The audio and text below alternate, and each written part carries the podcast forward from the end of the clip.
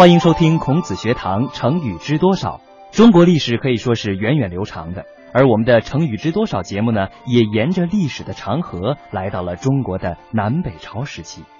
这个南北朝时期啊，可以说是两晋之后中国历史上又一个分裂的时期。在公元四二零年，东晋大将刘裕废掉了东晋皇帝，建立了宋国。此后的一百六十多年间呢，南方先后经历了宋、齐、梁、陈四个朝代，历史上呢总称为南朝。而在北方，拓跋部落首领拓跋圭建立了北魏，并且曾经一度还统一过黄河流域。后来北魏又分裂成了东魏和西魏，此后呢又相继被北齐和北周所代替。历史上也因此把这北方的五个朝代总称为北朝。在北周宣帝的时候，这政治腐败，而且加重了对人民的剥削和压迫，导致了阶级矛盾的尖锐化，也引起了统治集团内部的分裂。后来，北周朝的贵族隋国公杨坚夺取了北周军政大权，最终废除了年仅九岁的儿皇帝周敬帝。杨坚也建立了中国历史上又一个新的朝代——隋朝。杨坚就是历史上的隋文帝了。一衣带水。公元五百八十一年，隋文帝杨坚取代北周称帝，建立了隋朝。隋朝建立以后，江南唯一能够和他对抗的，就是位居江南的陈国。隋文帝有志于统一中国，因此他在北方进行了一系列富国强兵的政策。没几年，北方的生产有了很大的发展，国力大增，人民生活安定。眼看攻打陈国的时机渐渐成熟了，隋文帝于是召集大臣们商量灭陈的大计。陈国占据南方多年，陈后主荒淫无道，百姓民不聊生。我身为一朝天子。难道就因为有一条像衣服带子一样狭窄的长江阻隔，就不去拯救那里的老百姓吗？可是，我们该如何出兵才能一举攻下陈国呢？陛下，江南的庄稼比江北成熟的早，我们在他们收获的季节扬言出兵，他们一定会放弃农时，屯兵防守。但等他们做好了准备呢，我们却不出兵。这样来几次，他们便不会相信了。嗯，好主意。等他们不做准备的时候，我们却真的出兵渡江，这样便可打得他们措手不及。陛下圣明。而且江南的粮食不像我们北方囤积在地窖中，而是囤积在茅草、竹子修建的仓库中。我们可以暗地派人前去放火烧毁它。这样连烧他几年，陈国的财力必然就大大削弱了，灭掉他也就容易的多了。隋文帝采取了大臣的计策，他一面派兵骚扰江南，一面派大臣赶造战船，做好渡江的准备。公元五百八十八年，隋文帝下令出兵渡江灭陈，五十万隋朝大军兵分八路。很快就渡过长江，逼近陈国都城建康。陛下，有探子汇报，杨坚挥师南下，边境告急呀！哼，长江历来被称为天堑，隋军难道能长翅膀飞过来不成？这肯定是守边的将领谎报敌情，想要骗取奖赏罢了。再说，建康自古是帝王之都。从前北齐北周屡攻不破，今天他小小一个杨坚，还能成多大气候啊？陈后主不管军情，继续过着花天酒地的生活。很快，隋军就包围了建康城。长期没有训练的陈国士兵，一遇到骁勇善战的隋军，立刻慌了手脚，纷纷丢盔弃甲，举手投降。隋朝士兵趁势冲进了皇宫昏庸的陈后主见到这种情景吓得连忙拉着宠爱的妃子跳入枯井中躲藏最后被隋朝士兵给活捉了。说到这个杨坚他出身名门望族他的父亲是杨宗北周的开国功臣被封为隋国公。而杨坚后来呢，是继承了父亲的爵位，在北周的政权当中呢，是享有很高的地位。后来更是以大丞相的身份在辅佐政事。虽说杨坚废除了皇帝，建立了隋朝，但是这个天下呢，仍然是一个四分五裂的状况。国内有北周的残余势力反对，同时呢，南朝的陈国还一直占据了江南，这是杨坚的心头大患呀。不过，贪图享乐的陈后主最终是被杨坚打败，他也因此完成了统一中国的大业。在我们刚才听到的故事当中，杨坚对大臣说：“我为百姓父母，岂可献一衣带水？”不长之乎？这句话的意思是：难道就是因为一条像衣服带子一样狭窄的长江的阻隔，我不去拯救他们吗？这句话也就是成语“一衣带水”的来源。一衣带水是指像一条衣带那样狭窄的水域，用来形容水域的狭窄，就像是只有一条衣带那样宽。您想想，杨坚在这里用这个成语来形容长江，当然是表现了他攻打江南的豪气。不过呢，这个成语也因此表示地域相近，江河湖海的阻隔都算不了什么，用来形容关系的密切。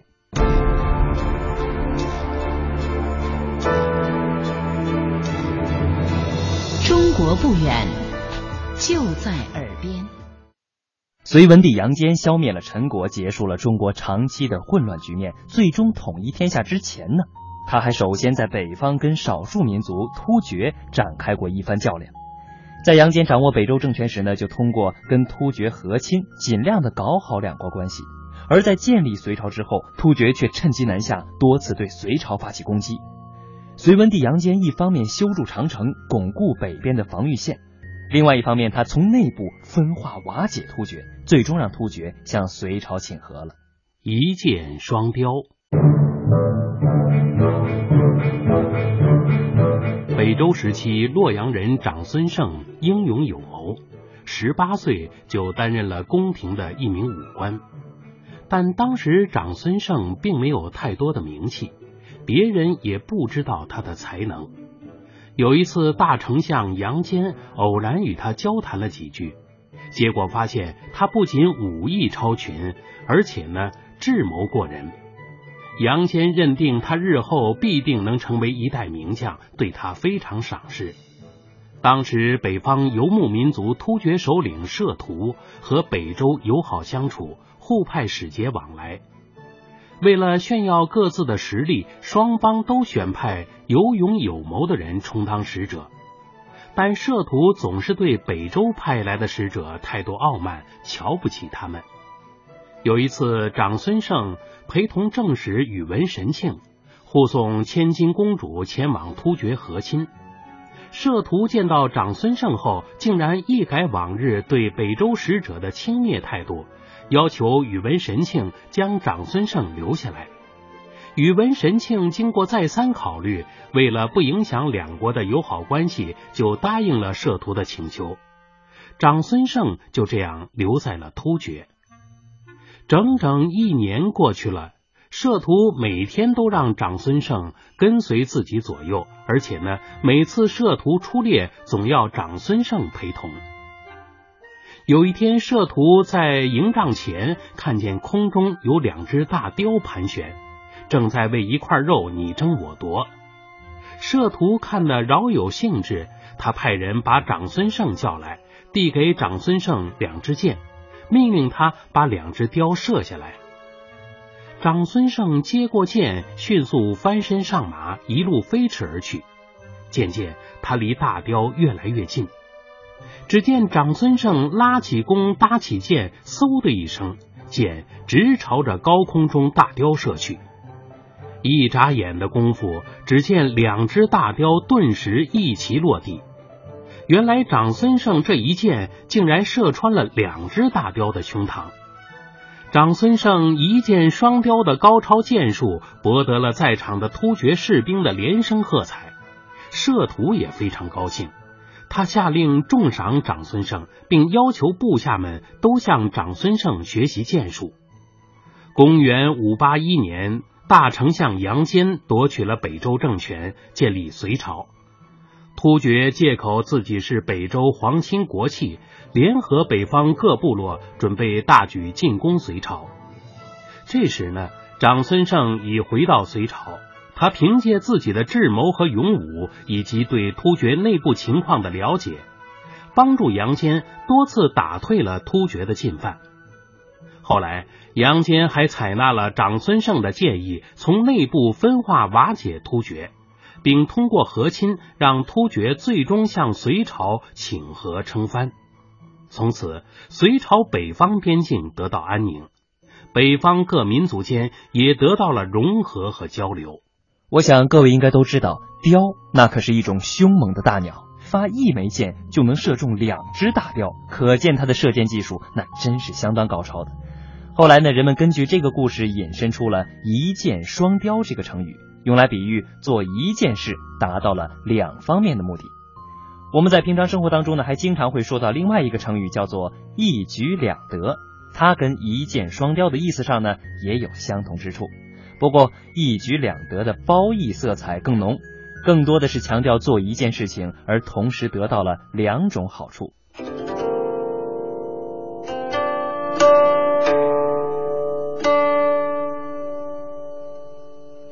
水墨中国就在您耳边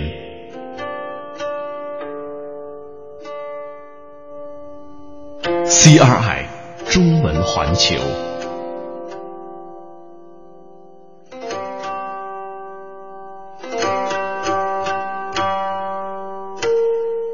杨坚建立的隋朝虽说结束了中国长达一百六十九年的分裂局面，让中国又一次走向了融合统一。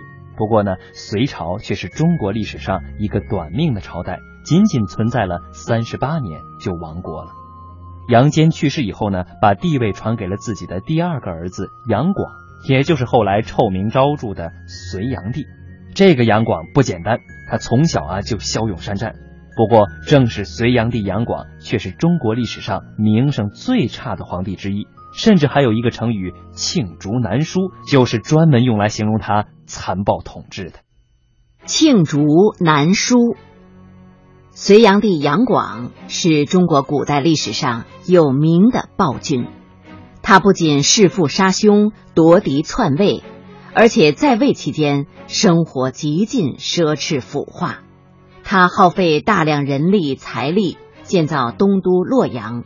还在洛阳西郊给自己建造了一个大花园，为了让花园中楼宇林立、富丽堂皇，他命人从江南采集大木柱，千里迢迢运往洛阳，每根大木柱都需要两千多人往返运送，日夜不绝，沿途人民无不怨声载道。六百一十一年。隋炀帝为了发动攻打高丽的战争，大批征兵调粮造战船。当时正逢山东地区爆发了洪灾，饥寒交迫的贫苦农民再也不能忍受朝廷的残酷统治，纷纷揭竿而起。农民起义的风暴很快席卷全国大部分地区，参加的人数达数百万。其中又以河南的瓦岗军成为农民起义军的主要力量。瓦岗军主要是由渔夫猎人组成，他们勇猛善战，把斗争的矛头指向朝廷和门阀士族，得到了当地农民的拥护。六百一十六年，隋炀帝派两万人的军队前来镇压瓦岗军，瓦岗军采取诱敌深入、伏兵袭击的战术。把隋军全部歼灭。第二年初，瓦岗军攻下隋朝最大的粮仓兴洛仓，并把粮食分给贫苦的群众。农民起义军的队伍也迅速壮大到数十万，成为中原地区起义队伍的中心。不久，瓦岗军向隋朝东都洛阳进军。隋炀帝十分恐慌，派将领王世充率精兵增援洛阳。瓦岗军和几十万隋军展开了历时三个月的激战，最终打得王世充全军溃败，东都洛阳也被瓦岗军层层包围。这时，瓦岗军的首领李密向全天下发布了讨伐隋炀帝的檄文。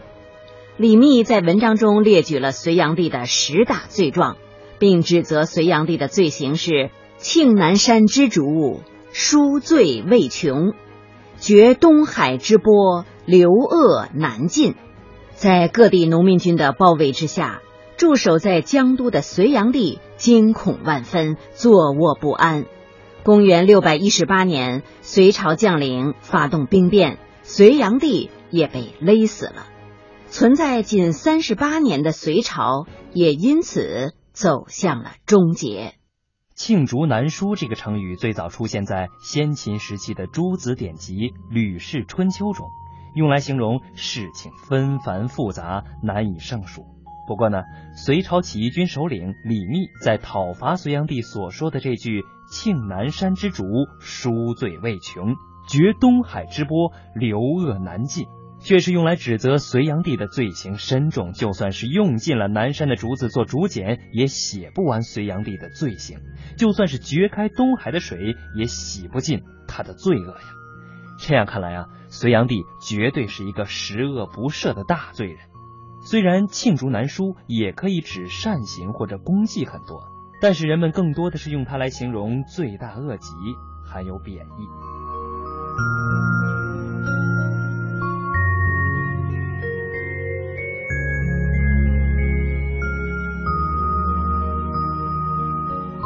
刚才啊，我们已经为大家介绍过，隋朝仅仅建立了三十八年就灭亡了，而隋朝之后呢，取而代之的就是唐朝了。要说到唐朝啊，那可是中国历史上最兴盛的时代之一。唐朝的国力在中国历史上也是数一数二的，它对世界文化的影响是其他朝代难以比拟的。到现在为止，华人也被称为唐人，而西方的华人聚居处呢，也被称为唐人街。一提起唐朝的历代君主，我想大家会马上想到让唐朝走向贞观盛世的唐太宗李世民了。唐太宗在任用贤臣方面，那可以说是绝无仅有的。他不计出身，网罗了一大批精明强干的大臣，不论前朝的降将，或者说曾经跟自己对立的大臣，他都是予以重用。比如说，以直言劝谏闻名的大臣魏征，就是前太子李建成的旧臣。但是呢，唐太宗登基之后，不计前嫌，不仅啊事事听从魏征的劝谏，更把魏征视为自己的明镜。水能载舟，亦能覆舟。在中国历史上，唐太宗李世民在位二十三年期间，唐朝经济发展，社会安定，政治清明，人民富裕安康，出现了贞观之治的空前繁荣。李世民当政期间，实行了许多新的政策，其中最著名的就是纳谏。鼓励大臣们向皇帝提出意见，而在这方面最著名的大臣就是魏征。有一天，唐太宗与魏征在一起讨论治国之道。爱卿，你认为隋朝灭亡的原因是什么呢？陛下，臣以为隋炀帝统治残暴、荒淫无度，最终失去了人民的拥戴，这是他亡国的根本原因。那人民和国君究竟应当是什么样的关系呢？陛下，一国之君就像一只漂亮的大船，而老百姓就是汪洋大海。大船只有在水中才能乘风前进，但是水能载舟，同样也能将船弄翻。太上皇举义旗推翻隋朝，不就正是说明了这一点吗？嗯。看来，作为君王，要时刻记住“水能载舟，亦能覆舟”啊。不过，君主身居殿堂，如何才能了解百姓生活到底是怎么样呢？陛下，朝廷设有众多官僚机构，而大臣们的职责就是要向陛下反映民生民情。那君主如何分辨这些反映上来的意见？哪些是真，哪些是假呢？陛下，正所谓兼听则明，偏信则暗。君王要多多听取不同的意见，这样经过比较核查，得出事实，才不会被个别小人的谎言所蒙蔽。唐太宗很欣赏魏征的建议，因此鼓励大臣们提出意见，批评皇帝的错误。有一次，一名宠臣向唐太宗进献了一只非常好玩的药鹰。唐太宗一见到这只雄健英俊的药鹰，立马放下手中的工作，让那只鹰在自己的手臂上跳来跳去，玩得十分开心。魏征得知此事，急忙到宫中觐见唐太宗。哎呦，坏了！魏征要来了。我还是赶紧把这只鹰藏起来吧。藏哪儿呢？情急之下，唐太宗只好将鹰塞进怀里。魏征虽然一切都看在眼中，却假装毫不知情，对唐太宗滔滔不绝的谈论起国家大事来。而唐太宗则是坐立难安。终于等到魏征走了。唐太宗赶忙拿出药鹰一看，药鹰却早已闷死了。这可恶的魏征，管的也太多了！我堂堂天子，连玩只小鸟都不行吗？不，爱卿这是为我好啊！所谓玩物丧志，我既然是一国之君，应当以国家大事为重。更不应该沉迷于玩乐享受啊！几年后，魏征因病去世了，唐太宗非常伤心，认为自己失去了魏征，就像失去了一面可以纠正自己错误的镜子。水能载舟，亦能覆舟。这句格言最早出现在战国时期荀子的文章中。荀子说：“君者，舟也。”庶人者水也，水则载舟，水则覆舟。水是有浮力的，所以说能够载舟行船。但同时呢，水又会因风起浪，浪大的时候呢，也能够倾覆舟船。荀子把君与民的关系比成了船与水的关系，指出了民心对于君王统治、国家安定的重要性。在古代中国的阶级社会，君和民是统治与被统治的关系。他们的阶级利益是根本不同的，但是这并不意味着两者在任何时期都处于尖锐对立的状态。水能载舟，亦能覆舟，就是统治阶级内部调和阶级矛盾的一种手段。唐太宗李世民也正是因为听取了魏征“水能载舟，亦能覆舟”的忠告，才最终实现了中国历史上著名的贞观之治。今天我为大家介绍了隋唐时期的几个成语典故，大家是不是也对这段时期的历史产生了些许兴趣呢？其实啊，中国悠久的历史包含了非常深厚的智慧和文化。我也将在今后的成语知多少节目当中呢，和大家一起说历史、学成语。好了，今天的孔子学堂成语知多少到这里就要结束了。